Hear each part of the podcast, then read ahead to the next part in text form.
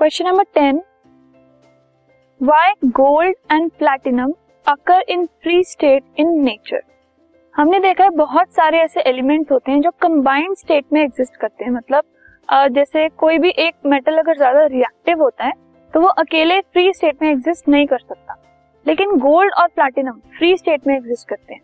इसका रीजन ये है क्योंकि गोल्ड और प्लैटिनम बहुत लेस रिएक्टिव होते हैं।